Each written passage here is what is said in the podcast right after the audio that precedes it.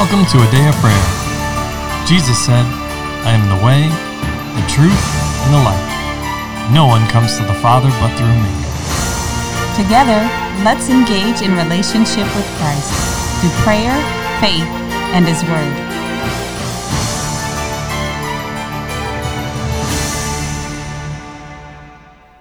Good morning and welcome. You're listening to a Day of Prayers Morning Bible Study. We're so glad you could join us. But before we get into the Word, let us take a moment of praying. Lord, we just thank you for your peace and your joy in our lives, Lord. We just thank you that with this joy, you'd add no sorrow with it, Lord, but that you give it to us liberally, Lord. And Lord, we also just thank you that you continue to show yourself faithful and good to us in our lives, Lord. That you don't change and you're not someone different, Lord, but that you have been constant throughout all of eternity, Lord, and all that we know before. And Lord, we also just thank you that you continue to work with us and to help shape us into your image, Lord. In Jesus' name, amen. In Jesus' almighty name, amen. And amen. Well, good morning and welcome, everyone. We are glad to have you with us this morning as we continue our discussion and study in the book of Acts. We're in chapter 19, and we are going to continue discussing verses 1 through 10. Um, but before we do that, I'd just like to thank each of you, the listeners, and our partners, those that have joined in the work of the ministry. We want to thank you for your prayers, for your, your support, whether that's by sowing in financially or by just liking and sharing the episodes and mm-hmm. subscribing on the number of platforms. Mm-hmm. We thank you for you know being obedient to the Lord and partnering with us in the work that He's given this ministry to accomplish. Mm-hmm. That you are also participating in jointly with us. So we thank the Lord for you and you know as a labor which which of which we are also. So thank you. But let's get to the real reason that we're here. And that's for the word. Mm-hmm. Yes? Yes. So, if it's your first time joining us, or in this section of scripture, that's Acts 19, verses 1 through 10, just want to encourage you to pause the episode now and read or refresh yourself in that section of scripture to aid in following along in the discussion. Amen? Amen. All right. And now at this time, the floor is open for each of you to share what the Holy Spirit is speaking and ministering to you and or to ask any questions that you have. So, who would like to begin? I will. All right, promise. Okay, so the Lord's talking to me about where the people from Ephesus received the Holy Spirit. And so the Lord's reminding me of how most people, when they see that, they more so think of it. Um, and throughout the Bible, talks about how the Spirit of the Lord came mightily upon certain people and that they were just doing something. Um, and so the Lord's remind me that most people, whenever they see the baptism of the Holy Spirit, they see that the Lord's going to come mightily upon them, but then the Lord's going to be moving them like a puppet, and that it's not their own will. And the Lord remind me of that God is a gentleman, that He's not trying to batter down the door and saying, You better do this or else, and then um, forcing things upon His people, and how what when we when we see the baptism of the Holy Spirit, we should see it as it's our it's us saying asking the Holy Spirit to come in. It's us opening the door and the Holy Spirit coming into us. I think that's, um, I love that you brought that up. I was actually going to say something about that myself. Um, with this and, and along the lines of receiving the baptism of the Holy Spirit. And like you said, he's not trying to batter you, you know, down like a, a you know, a battering ram or anything like that. And he's not coming in to take over you in that way and the and the way of forcing you against your will to do anything. That's that's not who he is. And our God is too too good and too gracious to do such a thing. That's how the adversary likes to operate. But God is a willing, um, a God who wants us to willingly yield. But when it comes to receiving the baptism of the Holy Spirit, I think sometimes expectations are off centered because they're waiting for God to take them over and make them do something and them to be uncontrolled and, you know, um, being puppeted versus being operated through, being um, used for the Holy Spirit to flow through you. And so just understanding that that distinction right there makes receiving the baptism of the Holy Spirit easier. You don't have to wait and tarry. You receive him the moment that you ask because God already gave him. But because of how the Lord has ordained the spiritual laws to work, there is a need to ask, right? You must ask. Yes. That's the that's the pattern. The Lord said, "This is how I want it to go. You do A, B, C, and D." And he said, "Ask and you will receive." The Lord spent a great deal of time telling us and showing that in his word and in the, the gospel and the ministry of Jesus Christ that we ask and we receive. And then, if you notice in this scripture, um, verse 6, it says, And they spoke with tongues. The Holy Spirit did his job, he came upon them. And then their part was to receive and believe they received him and then speak as he gave them utterance, as he inspired them in their inward being to speak. And but they had to do the work of speaking. And so just understanding those little those details and those nuances make it so easy to receive the baptism of the uh, baptism of the holy spirit. And that's i think probably one of the easiest things to do in your walk with the lord is to receive the baptism of the holy spirit. You will have to press through your mind going it doesn't sound like works uh, real words or i don't know what that means or this is different if that even comes across your mind. But if you're just flowing and you want Holy Spirit, that's an easy day. It's an easy day to receive from Him. Honey, did you have something you wanted to say? Oh, I'm sorry. Promise is like, uh, yeah, continue. Promise. Go ahead. Go ahead. But wait.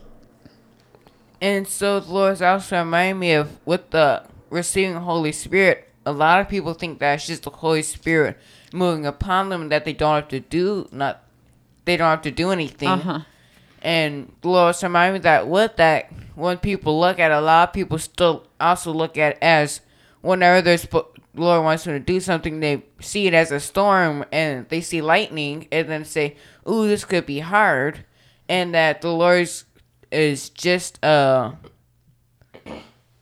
that only thing that comes from the Lord is, I'd say, um, persecution and oh, this is I'm talking about the verses eight through. We're talking about that Paul, the Jews were opposing Paul. Okay, okay, thank you. I was I was a little bit lost there. Thank you. I'm back. Let's go. and how the they mainly see it as that the somehow the Lord's gonna pull them through it, and though that's not a wrong perspective, but that somehow that every day's a trial, and that the Lord's gonna somehow mirac- miraculously pull them through and that they don't have to do anything. And so the Lord remind me that when you correct the perspective that it's you who has to not the Lord helps you, but it's you that has to do inside the physical, mm-hmm. then you're able to understand that the Lord the Lord doesn't just bring persecution, though that is a side effect of it, and that comes as a result not because that you're a Christian, but because those those who are not subject to the Lord are subject to Satan, and as a result, are carrying out Satan's will on the earth. Mm-hmm. Um, Jesus said in the Gospels that the world could not receive the Holy Spirit because it does not know Him. So, um, because the adversary is always trying to fight against God and is always trying to subdue mankind, there's naturally persecution that comes to a believer right? It's, just a part of it. God is not sending the persecution. And he does use the opportunity to refine and to bring you to the top of it because he just loves doing that. Every time the adversary tries to come in like a flood, the Lord's like, ha, I'm just going to set my man or my woman on top of your, your shenanigans and I'm going to cause them to succeed and, and persevere and prevail. So God supplies the spirit needed, Holy Spirit, and the ability to do it. And we do have to choose to not be afraid and to trust the Lord that He has good plans for us and to obey the instruction and the guidance that the Holy Spirit has given. Um, you saw that back in Acts chapter 18 with Paul, where the Lord spoke to him in verses 9 and 10 and said, Don't be afraid, fear not. Because if he was afraid, he would not have been able to have faith towards God. So fear not. Um, but do what I ask you to do, but speak and do not keep silent, for I am with you, and no one will attack you to hurt you, for I have many people in the city. So the Lord covered those bases, and what he was telling Paul was not spe- not necessarily something unique. It all was founded on his principles of don't be afraid, trust God, right? He's going to do you good and he will deliver you. No, you do what I ask you to do. it covered all those points. And you can see that repeatedly God speaking to his people throughout scriptures honing in on those points because that that is the the fullness of what's needed. God is doing his part and you have your part to play as well. You still have your part to do as well. To not be afraid and to do the work that he asked you to do. Whatever it is, whatever it looks like. If it's just be quiet because there's many times where the the work is just being silent. Right? Yes. There are times where the work is making a tent or going to a job or raising your children or singing in the choir. It, it may be an outward thing, it may be an inward thing.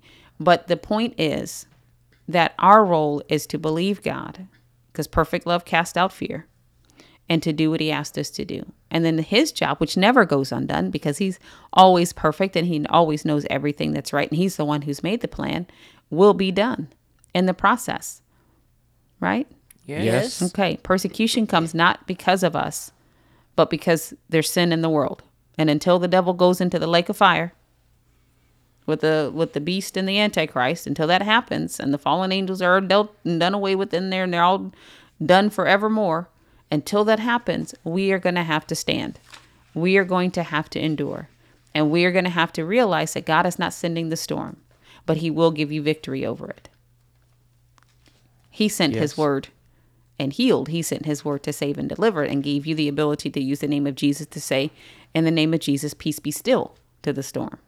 He gave you his wisdom. He's given the Holy Spirit. He's given the ministering angels. He's given his written word. He's given all of these things. So make sure we rise to the top of that and we're able to proverbially walk on the water. We're per- able to cast the, um, call, tell the sycamine tree to be plucked up by the root and cast into the sea, to tell the mountain to go into the sea. We're able to do those things because of what God has already provided. So, but it's our job to do it. We do the same.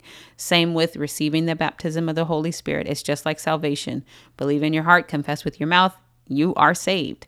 You have the baptism of the Holy Spirit. Now speak with the other tongues as the Holy Spirit gives you the words to do so. As He forms them on the inside of you, you let them out of your mouth and you speak them fearing nothing. More promise? Yes, mom. All righty. Go ahead. I love it. And remind me of um when they believe that um the per- when they don't know that persecution comes from the devil, um as a result they become like Jonah and try to sail away from what the Lord has for them. And Dolores remind me um inside of all the gospels it talks about the parable of the sower. It says some fall by the wayside, and how the people wait.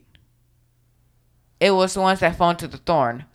And how the it said that the word that was sown into their life was choked out by the cares of this world, and how with the cares of the of this world comes with um wanting to s- still be alive, and so the Lord is showing To still be alive, you mean as in an effort to save their own life or preserve their own life? yes Okay. We're dead to sin, right? But alive Yes. to God.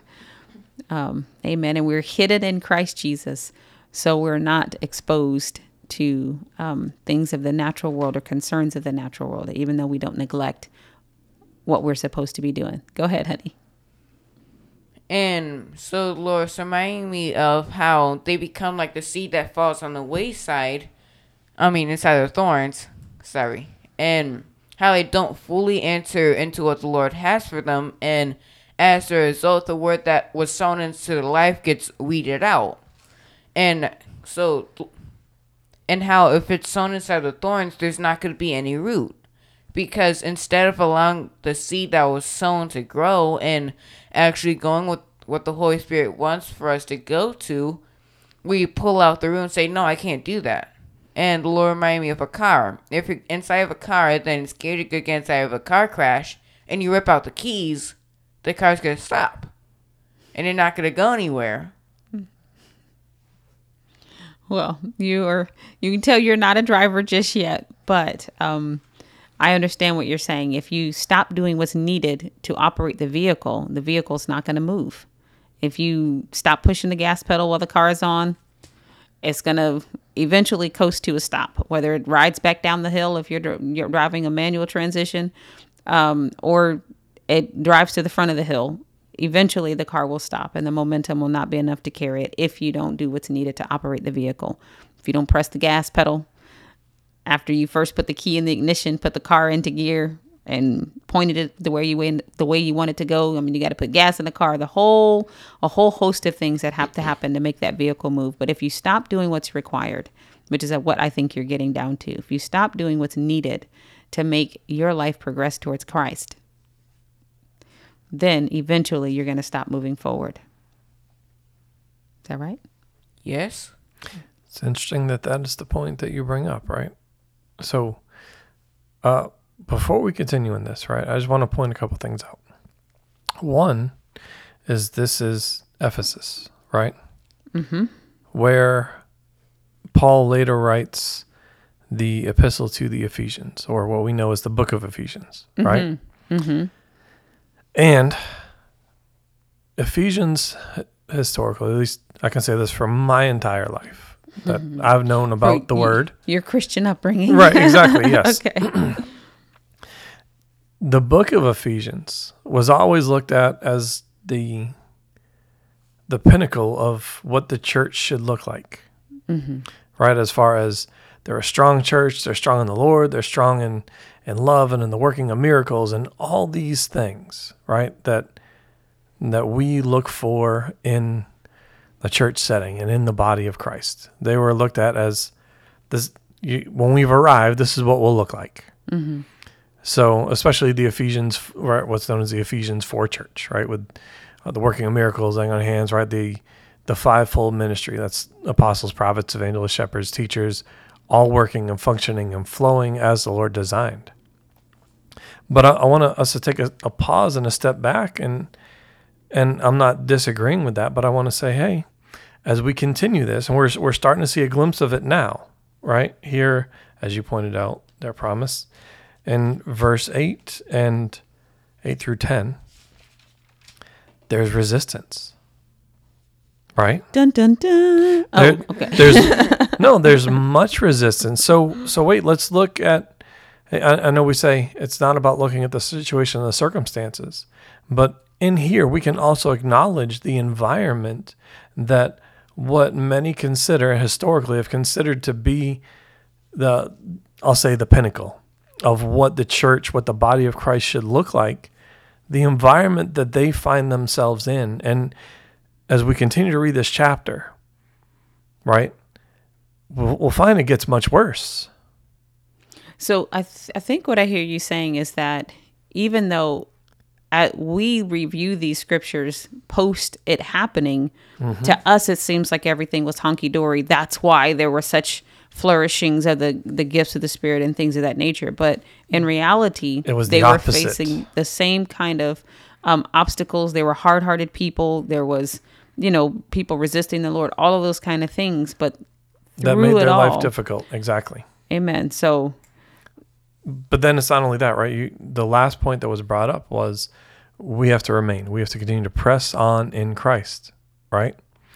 When we get to the book of Revelation, written by the Apostle John, the very first church that's mentioned is the loveless church in, in Revelation chapter 2, right? The first seven verses. And, and the Lord says very plainly in um, verse 4, he says, I have this against you. You've left your first love.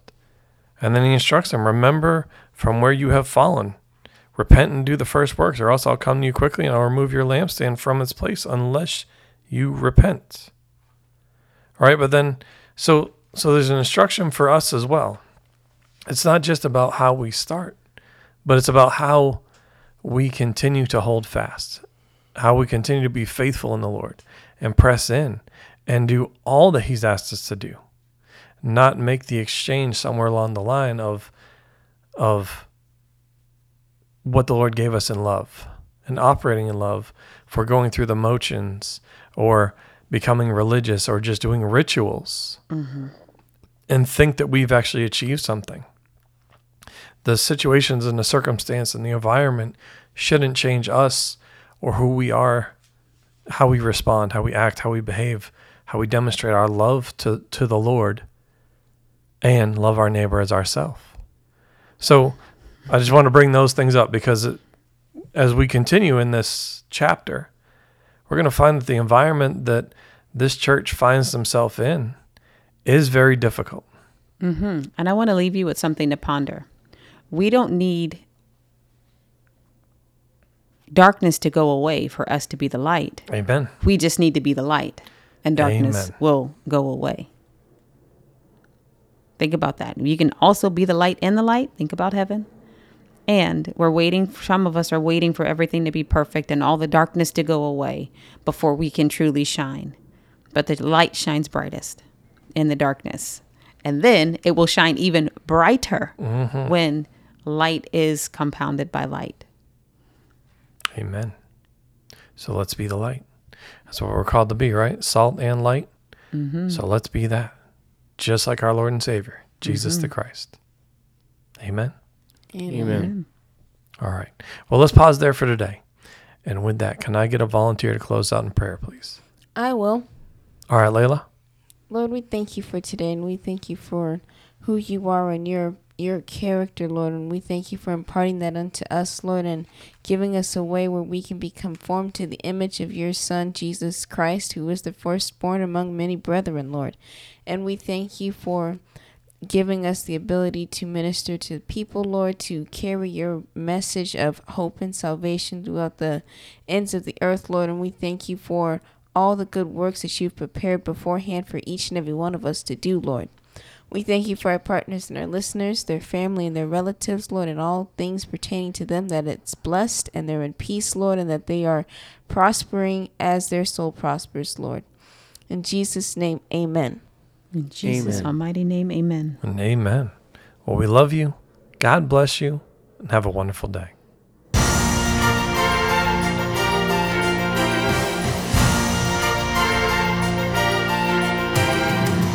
Thank you for listening to A Day of Prayer. We trust the Lord that you are strengthened and encouraged in your relationship with Christ.